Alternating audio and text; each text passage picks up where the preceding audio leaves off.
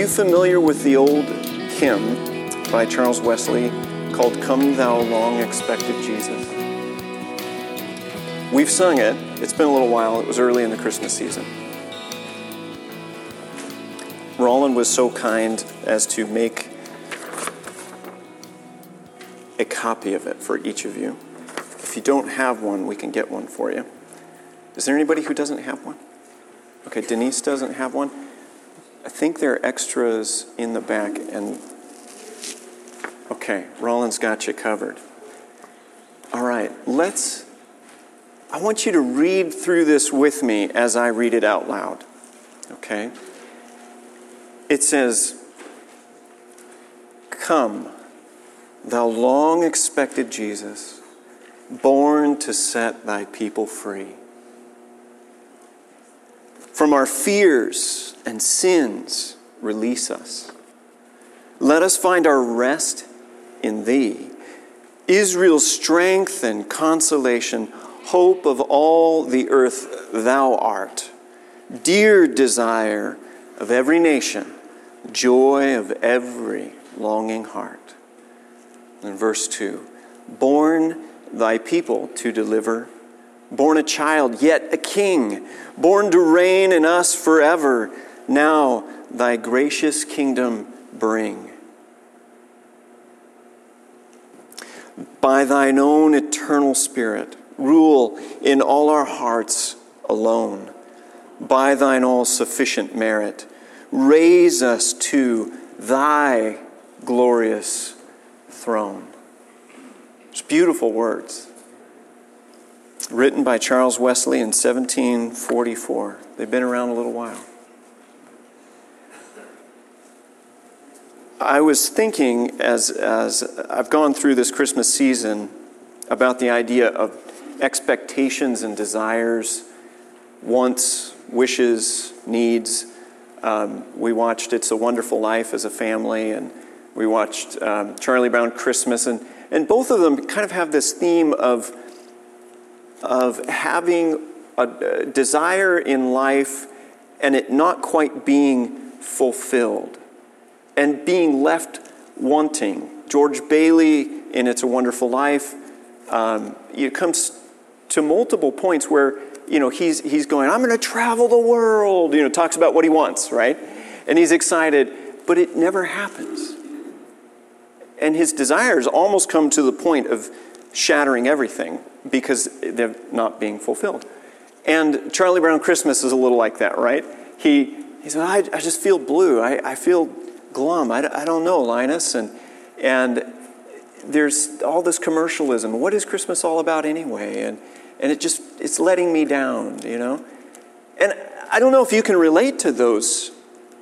I think so, because those are two films that have really stood the test of time, even, even though you know, the It's a Wonderful Life was kind of a flop in the beginning. We still watch it today. And Charlie Brown Christmas was something that nobody really expected to take off. It's full of jazz and goofy little cartoon kids with large heads. And yet they continue to be watched, don't they? You know, we, we all have expectations regarding life, don't we? But even if all we want in life is fulfilled, it still leaves us wanting. Even if George Bailey got everything he desired, it wouldn't have satisfied. Christmas is a time of expectation, isn't it? When I was a little kid, and I was, I was an only child, I still am an only child, unless my parents haven't told me something. Um, but, I, you know, as an only child, my parents did a pretty good job of trying to mitigate that. But Christmas was one of those where my mom and dad kind of went all out. And, and uh, my mom would always ask, Well, John, what do you want for Christmas? And of course, this year's catalog, they called it the Wish Book, and it was like, like that thick. Does anybody remember that? It's huge. And that would come, find its way into our mailbox, and I looked forward to that, and I would scour it and circle things. And so when my mom said, What do you want for Christmas? I had some ideas of what I desired. And then I had some expectations about what I might get. And, uh, you know, I often did get what I asked for.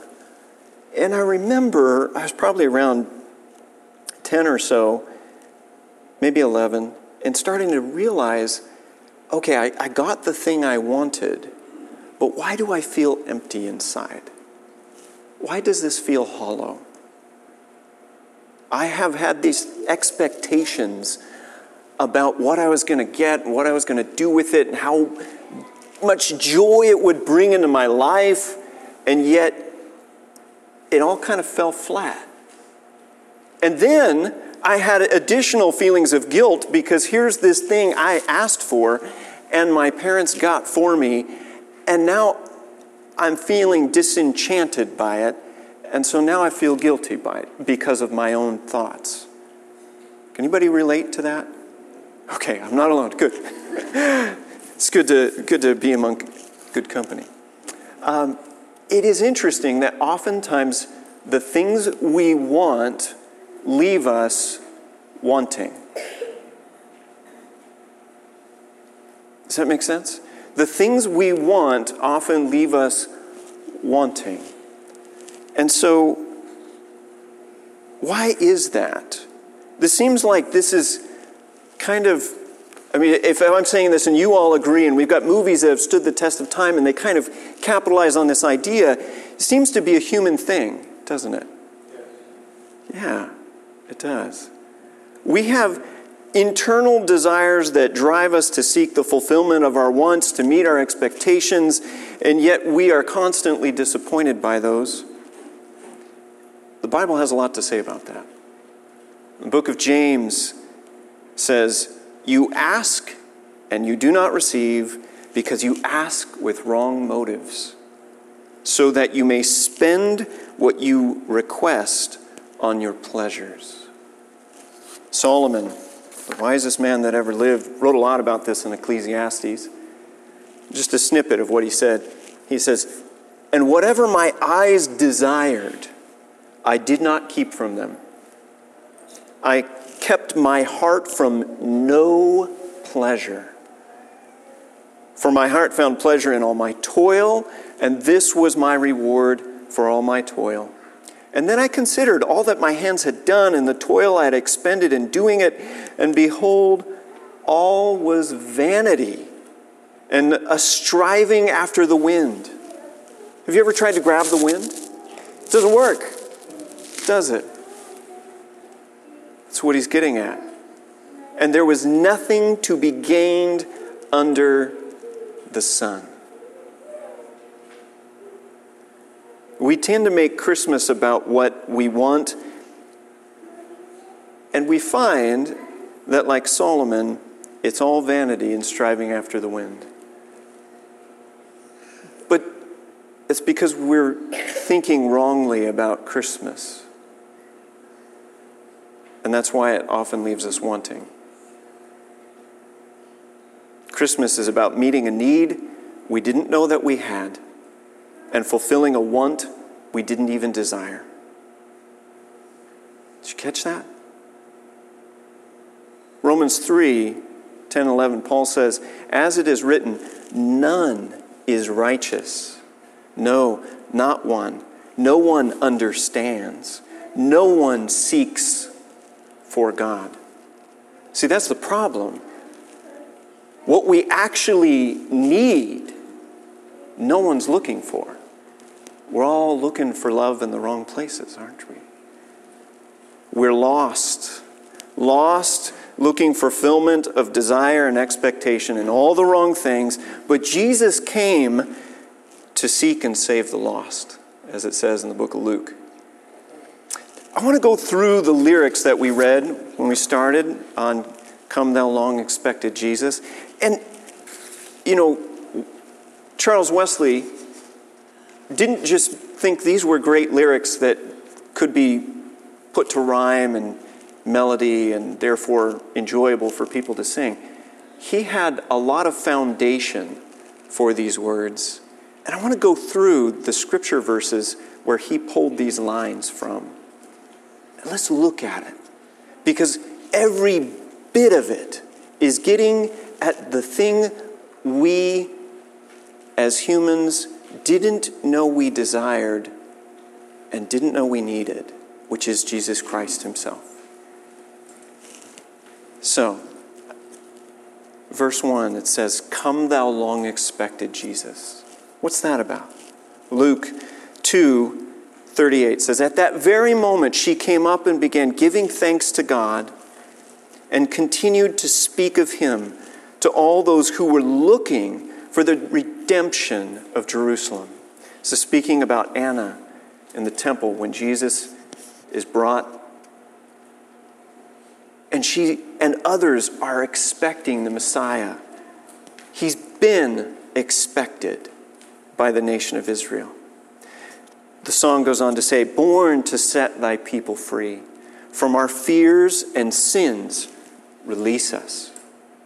Hebrews 2 14 and 15 say, Therefore, since the children share in flesh and blood, he himself likewise also partook the same. Okay, so let's just break this down. The children, humanity. He himself, Jesus Christ he also took on flesh and blood because we are of flesh and blood. That through death he might render powerless him who had the power of death, that is, the devil, and might free those who through fear of death were subject to slavery all their lives. He came to set us free. Let us find our rest in thee the being Jesus. Hebrews chapter 4, verse 3, and tag on verse 10 says, For we who have believed enter that rest, just as he said, As I swore in my wrath, they shall not enter my rest, although his works were finished from the foundation of the world.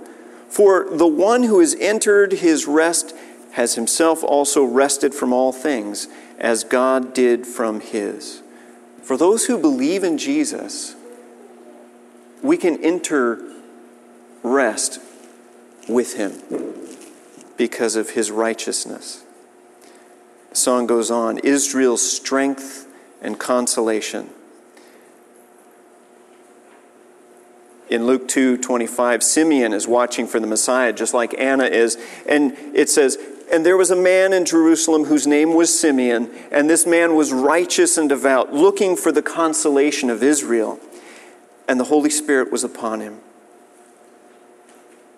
Joel 3:16 says, "The Lord also shall roar out of Zion and utter his voice from Jerusalem, and the heavens and the earth shall shake, but the Lord will be the hope of his people and the strength of the children of Israel."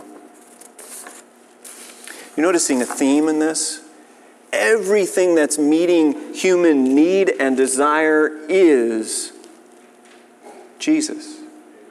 Let's keep going. Hope of all the earth, thou art. Matthew 12, 18 through 21. Behold, my servant whom I have chosen, my beloved in whom my soul is well pleased.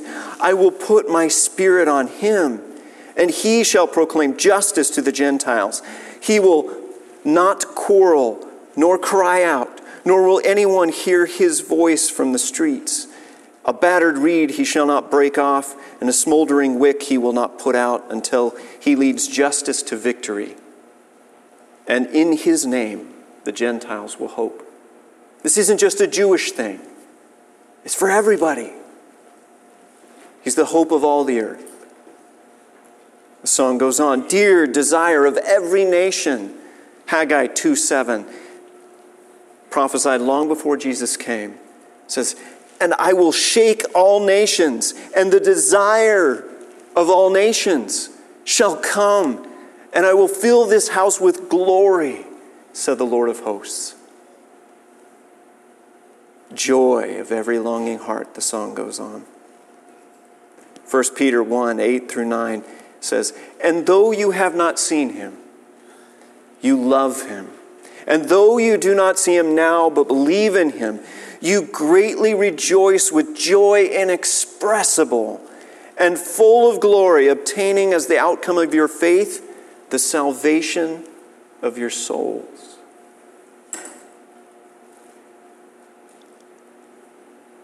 Verse 2 continues saying, Born thy people to deliver. Isaiah 9 6. For a child will be born to us, a son will be given to us, the government will rest on his shoulders, and his name will be called Wonderful Counselor, Mighty God, Eternal Father, Prince of Peace. John 18 37. Therefore, Pilate said to him, So you are a king? And Jesus answered, You say correctly that I am a king. For this I have been born. And for this I have come into the world to testify to the truth. And everyone who is of the truth hears my voice.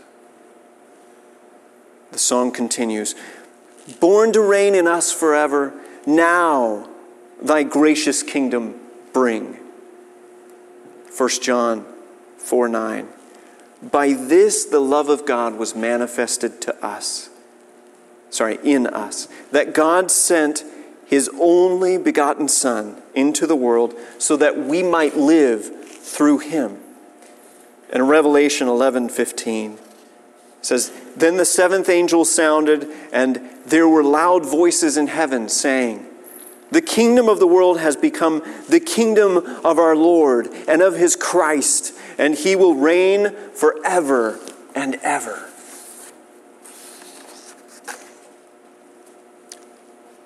By thine own eternal Spirit, rule in all our hearts alone.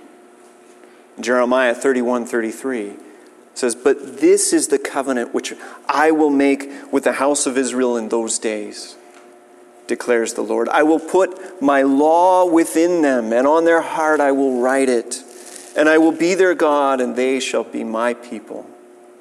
In Colossians 3:15, let the peace of Christ rule in your hearts, to which indeed you were called in one body, and be thankful. The last two lines of the song go, By thine all sufficient merit, raise us to thy glorious throne. Ephesians 2 4 through 7 say, But God, being rich in mercy because of his great love with which he loved us. Even when we were dead in trespasses, made us alive together with Christ. By grace you have been saved. And he raised us up with him and seated us with him in the heavenly places in Christ Jesus, so that in the ages to come he might show the surpassing riches of his grace in kindness toward us in Christ Jesus. The Westminster Shorter Catechism says that the chief end of man is to love God and enjoy Him forever. Christ came to bring joy. Joy to those who have peace with God the Father through Christ's own sacrifice on the cross. Christmas is about desire and expectation, but it's about reframing the focus of our desire and expectation off of the things that so easily entangle us in the sin that is around us and in us and puts it on the face of Christ Jesus. He's the one that changes our hearts, allows us to know the Father. He cleanses us of our sin, gives us His righteousness and gives us a hope of being with Him for eternity.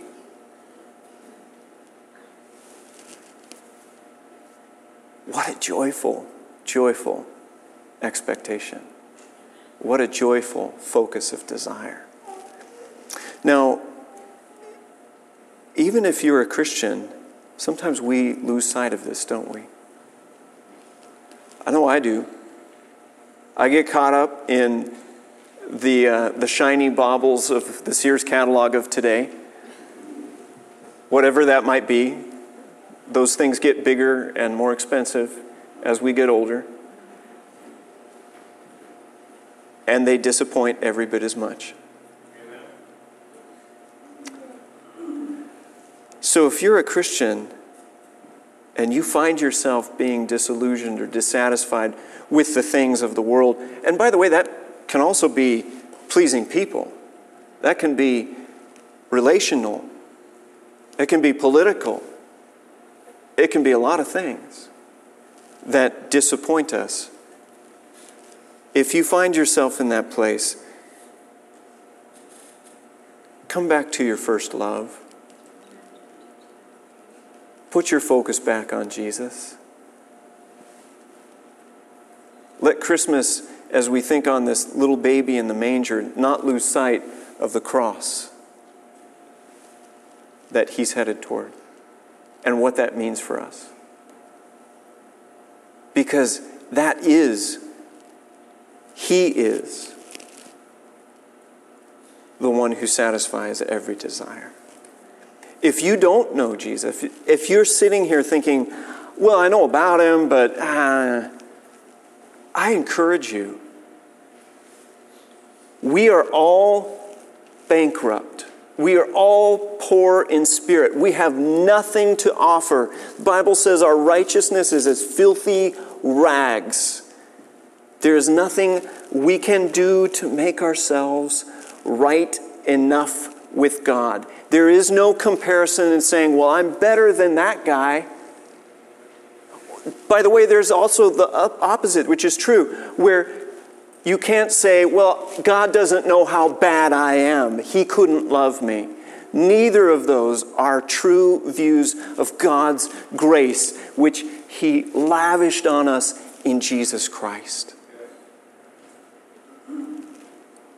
Come to Him saying, I have nothing to offer. I have nothing to give. I come lacking and in need. I need Jesus. I need Him to pay for my debt of sin. It is the only way I can know you, Lord. And I believe that He did it. So if you find yourself in that place today, I encourage you come talk to me, talk to Roland, find somebody, talk to James. At least stop and pray in the quietness of your heart. If you go home today, go, Lord, I'm poor in spirit. I've got nothing. I need Jesus. I know you are the source of everything. Please become my desire. Fulfillment of the only desire and expectation that matters is Jesus Christ Himself. Amen? Well, let's close in prayer and then we'll, uh, we'll sing Joy to the World. Heavenly Father, we're so grateful for your Son, Jesus. Lord, we ask that you would help us to keep our desire and our focus on Him Lord, that we would live in light of this precious gift that you gave every moment of every day, that our gaze and our focus would be fixed. Lord, that it would influence how we relate with the people around us, how we love, how we interact in business dealings, that it, there would be no area of our lives in which the love of Christ does not have its effect. And Lord, that you would be greatly glorified in us because of your Son's work. So, Lord, we ask these things. We're so grateful for Christmas in which we can stop and remember this gift that you've given. We are eternally grateful. Amen.